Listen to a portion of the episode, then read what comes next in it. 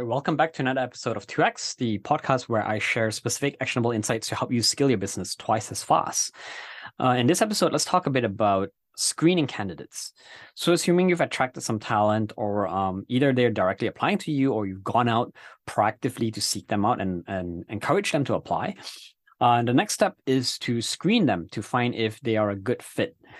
Uh, before we jump into the actual interview techniques, Uh, let's talk a bit about what fit looks like. So remember, fit is not necessarily likability. It's not uh, about charisma.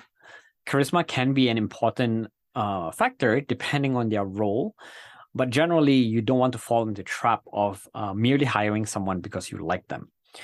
Uh, so what are you looking for then in terms of fit? The my recommendation in terms of approach is number one is uh, you are looking for what I call culture fit first and foremost. And culture, we've talked about culture um, in one of the previous videos, uh, sorry, one of the previous episodes, but generally culture encompasses uh, a bunch of things.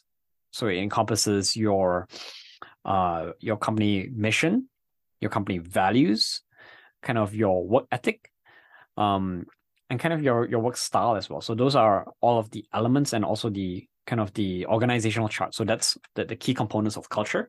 You want to make sure that people who you bring on board first and foremost are a good culture fit. Uh, why? Because skills, generally you'll find that most people, even if they're very uh, adept at whatever skill, they will still have to retrain, relearn certain things as they join your organization anyways. So it's not to say that skill is not important, uh, but I would say skill is the, the bare minimum. Right, so it's the easiest to screen out for. So start instead with the with the tough things. Focus on people who truly are a culture fit first. Second is what I call a mindset fit. Uh, in and around mindset is you're looking for people who um, have the right attitude. And attitude is, is uh, things like, you know, are they someone who is proactive? Are they a person who um, is uh, self-initiating? Are they someone who is constantly keen on growing and learning, right? Those kind of things, not necessarily in and around um, their, their values or their or kind of their personal beliefs, but you just want to understand that they have the right attitude uh, to contribute to your organization. So um, after mindset and after attitude, then you can finally screen out and, and find the fit in and around skill. Uh, so if you find that someone is a really great, let's say, culture mindset fit, maybe they lack the skills, what should you do then? What what can you do? Um, my recommendation is explore ways where you can involve them in some way, because if people truly are passionate and excited about your organization and what you're out to do, uh, usually they will still be able to add great value in some other way, uh, especially if you're a growing and scaling company. Um, they can always pick up the necessary skills, necessary skills along the way if they're really passionate about it. Uh, the other option is to have them create a role for themselves. Ask them what what would they want to improve? Uh, what would they want to work on? And from there, you may be able to come up with some ideas of um, responsibilities or outcomes to start. Uh, if you don't have the capacity to bring them on, then you can either engage them as volunteers or quote unquote informal advisors. Uh, or the, the last resort is just to keep them in the back burner as what I what I call um, shadow talent. So these are people who you can circle back to uh, later on when the timing is right. So focus on screening out for culture first, and then mindset and attitude, and lastly, skills. Um, what about personality and kind of strength finders, those kind of components? Uh, there are a lot of tools, a lot of um, kind of assessments that you can use. Uh, I don't want to go into them in too much detail, but generally the, the, the main ones are things like, you know, Gallup Strength Finder, the Clifton Strengths, uh, and then personality tests, personality tests. You have Myers-Briggs, uh, you know, tools like sixteen personalities, those kind of things. They, I find they're generally helpful to help you understand how they fit in in a group environment and kind of how they help you fill up the gaps. Um, but don't overly rely on them for, for screening candidates. Uh, so... they help more on the attitude and the mindset piece, so to speak. Make sense? So moving on then, um, you know, as you're considering how you want to screen and, and kind of understand if they're a good culture value fit kind of piece, Uh, what are the kinds of questions that you can ask them? So let's talk a bit about the interview process now. The two main type of interview questions are behavioral and situational questions. Situational questions uh, help you kind of surface and understand their, their thinking process, their problem-solving skills. Uh, so these are questions like, how would you deal with this? Or what would you do if this happened, kind of thing. They're, they're good for understanding, you know, uh, their, their knowledge, their, their critical thinking, problem-solving skills. Uh, but the main thing to be very careful about with situational questions is situational questions uh, might not indicate what they would actually do. So what do I mean by that? Uh, it's very easy to give a theoretical, correct response. You know, if you ask someone, what would you do if there's a difficult customer? It's easy to say, uh, you know, what is the right way of approaching that situation. But in the heat of the moment, uh, that may be a different story. So you also want to mix in some of what we call those behavioral questions. Behavioral questions, they, they don't so much uh, help you surface the, the critical thinking and problem-solving aspect of things, but it's more about understanding how they perform in formal situations, because the best predictor of future behavior is past behavior. So these are questions like, you know, tell me about a time when you did this, or um, can you, can you uh, recall a situation where this was a problem that you faced. You know, what happened? What did you do? And this is good for assessing the, the values, the attitude, the mindset kind of thing.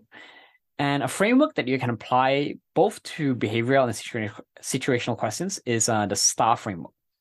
So if you haven't heard of this term, what STAR stands for is basically, number one, what was the situation? So what actually happened? What's the context?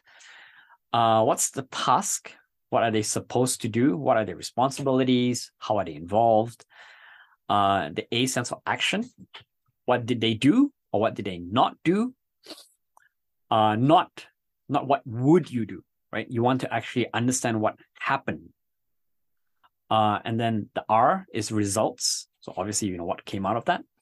And lastly, there's an addition that you can tag onto that is just asking them about their lessons. What did they learn coming out of that? What would they have done differently? So that bleeds into the situational thing as well.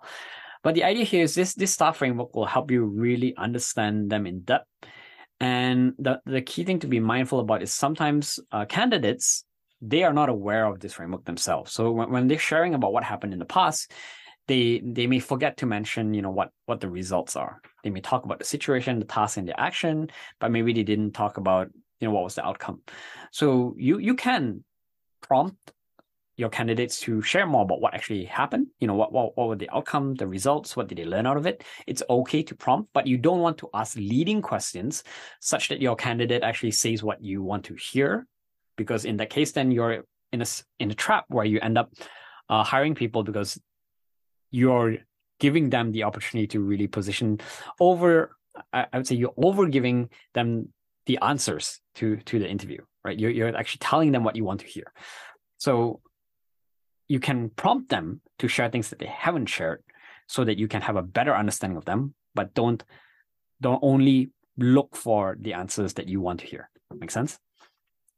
Another thing to be mindful about is that candidates generally, uh, obviously you've been in, if you've been in any kind of interview situation, you know that it's very stressful. Uh, and, and some candidates, because they're so anxious about the interview itself, they, they may be amazing employees, but they may end up um, kind of underselling themselves, right? So be, be careful of that.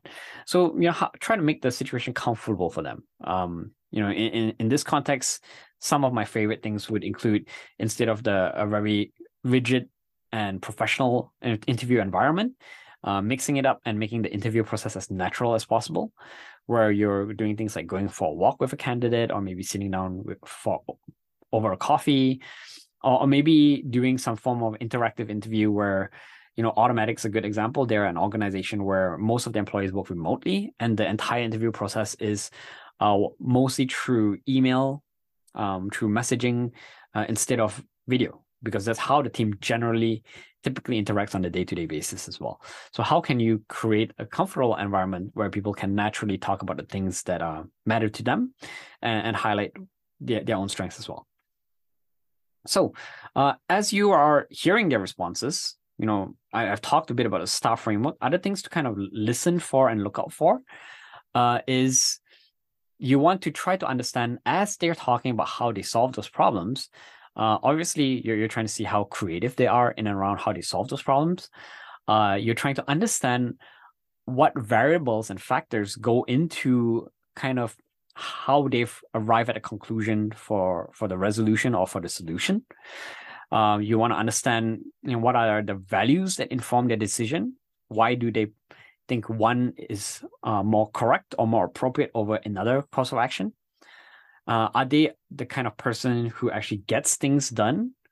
Do they focus on um, kind of the team as opposed to being overly focused on themselves? You know, are they using we language as opposed to I did this, uh, this was uh, my accomplishment? Because obviously in, in most situations, uh, anything is never only individual contribution, right?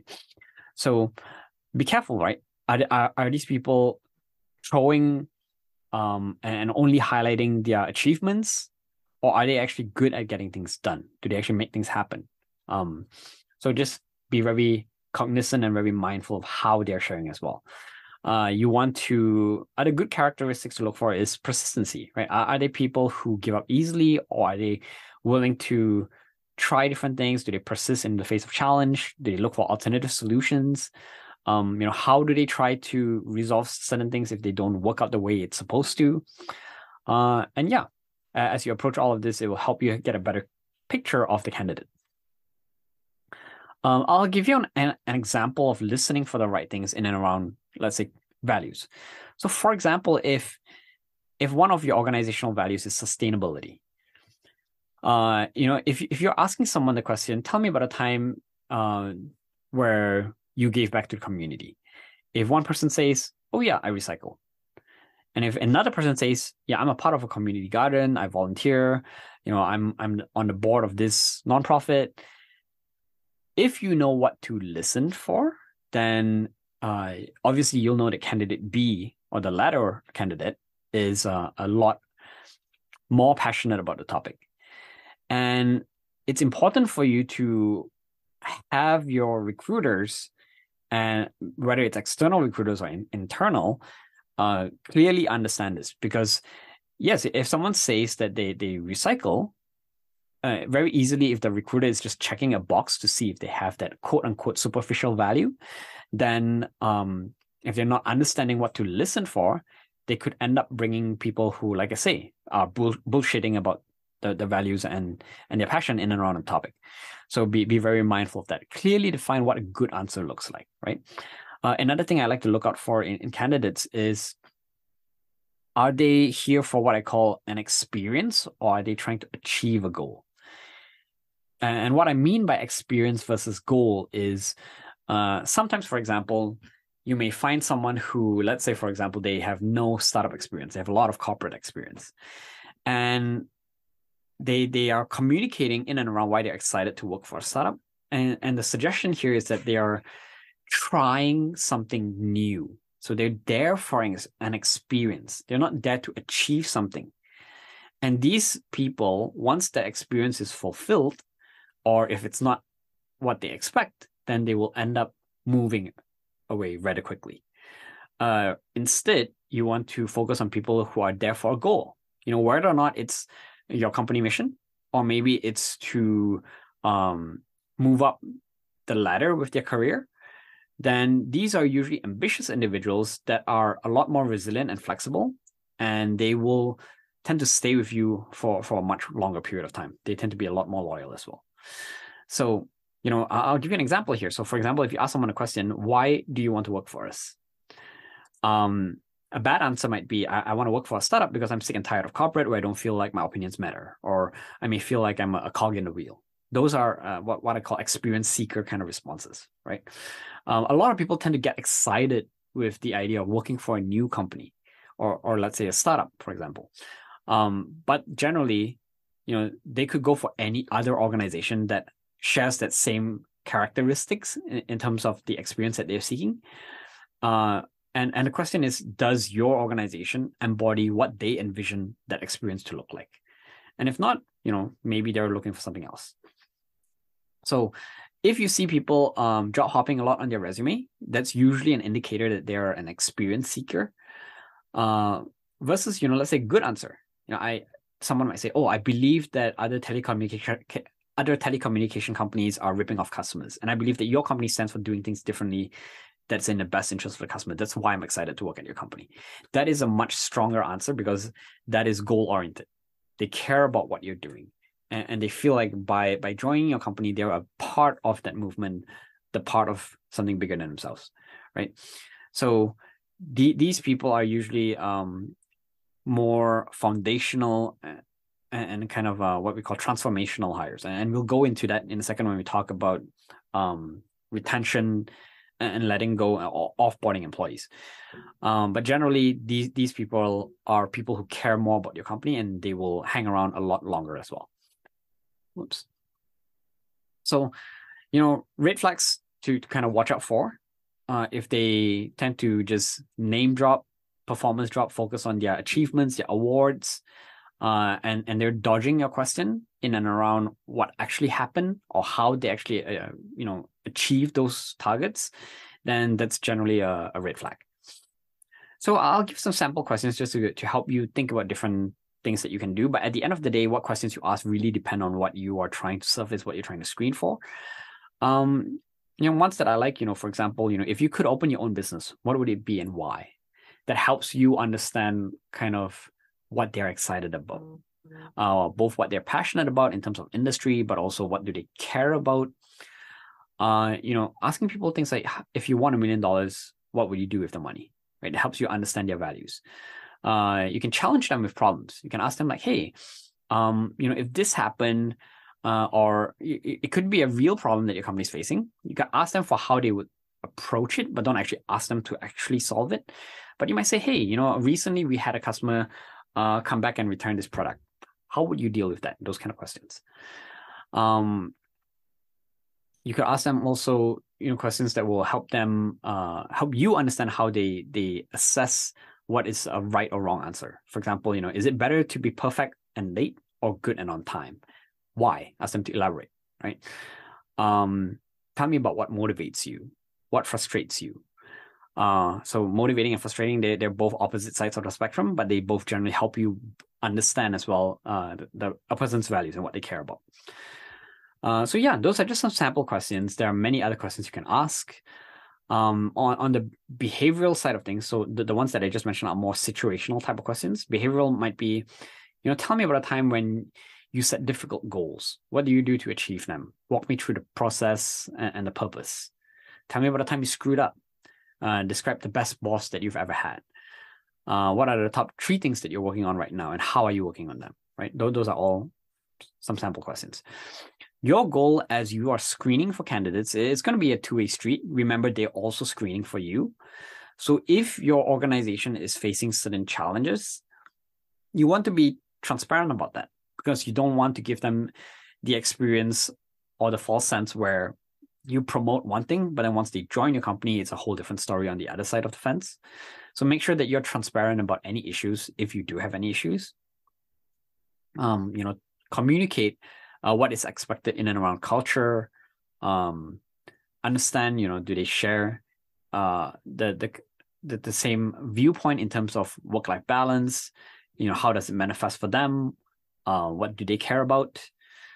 Um, you can also test and evaluate how well they navigate awkward topics. So your, your goal here is around understanding, is there the element of mutual respect? And uh, are they able to be direct, or are they confrontational, right? So there's no wrong, right or wrong answer, but your, your goal is just to understand if they, they fit the mold of what you're looking for. Um, to, to kind of wrap it up, some additional things to do is uh, make sure that you're uh, doing your reference checking. So as you're screening these people, um, see if you can actually reach out to people that they've worked with in the past. Uh, reference checking comes twofold. One is the references that they provide, and then you can do your own reference checking on uh, on on other people that they work with, even if they haven't provided them as well. Generally, uh, if they are not on the reference list uh, if they are working for uh, a savvy, H R savvy company. You will find that most people will not say bad things about their colleagues because they don't want to get in hot water uh, on the legal side of things. But it's very easy for you to know if someone is good versus bad. So what I mean by that is if you if you do simple reference checking, and I, I think it's like the, the stats are like something like ninety percent of people don't actually do reference checking. But if you do reference checking, you know, if someone has good things to say about the candidate, uh, you can tell right away. They'll be enthusiastic, um, you know, they, they'll be passionate about vouching for the candidate, and they will have good, meaningful examples to share. Uh, so superficially, like a lot of people will put quote unquote fake references where maybe these references are their friends or maybe their family members. And if you ask deep questions, uh, very quickly, you will be able to screen that out. So for example, if you, you ask like, oh, do you like working with this person? Obviously, everyone's going to say yes.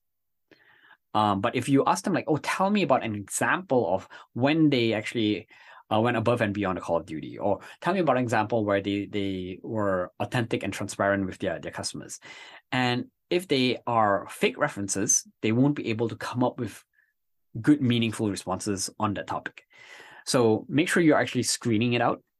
Uh, other ideas that you can do in terms of kind of getting some level of experiential due diligence before you actually work with someone is um, you can also layer the onboarding. So what I mean by that is uh, you could, for example, instead of hiring them as a full-time employee, employee, you could start out as, you know, a contract. Uh, and then from there, maybe they, they come on board as, um, you know, part-time or commission blended with salary. And then eventually you, you move them up to full-time. The only thing you have to be careful with that is, um, number one, is obviously not accidentally categorizing them as the wrong type of employee, because um, if you're, you are viewing them as a contractor, but you're treating them like an employee, uh, legally it can cause some problems on, on the both the tax side of things, but also on the H R side of things. Um, But the other thing to be mindful about is generally if you engage someone as a contractor, they will also view that you are less vested or interested in them. And therefore, they will also not commit as heavily as well. So they will perform more as mercenaries rather than missionaries, and they may not lean in as heavily into supporting your business as well. So just be mindful of that. But generally, I do find that uh, having some test on like a pilot project or a smaller project, it helps you kind of do some quick assessments and really just understand the person a, a layer deeper before you fully bring them on board. So Jen, uh, yeah, keep that in mind and, and actually do both that experiential testing, but also your reference checking. Uh, usually what you'll find is one in three references are bad. Um, if you want some more ideas around questions you can ask when you're doing reference checking, you know, here are some examples. You can ask people things like, uh, is this person in the top five lists of people that you've worked with in the past? You know, what have they done that ha has helped your company? Uh, would you hire them again? Why? Uh, you know, if I work with this person, what do I need to focus on to make them better? Instead of asking them, you know, what is this person's weakness? Because no one's ever going to talk about weaknesses, right? Uh, what what kind of management style works best for this person? Uh, what would you like to see them improve on? You know, th does this person Uh, work better independently or with a team? You know, are, are they a leader or an implementer? So these are just some examples of, of different kind of things that you can ask to tease out more information uh, as you're doing those screening and reference checking. So I hope this has been helpful and it's given you some ideas around questions you can ask and, and kind of the priority in terms of what to, to focus on. Uh, so yeah, that's it.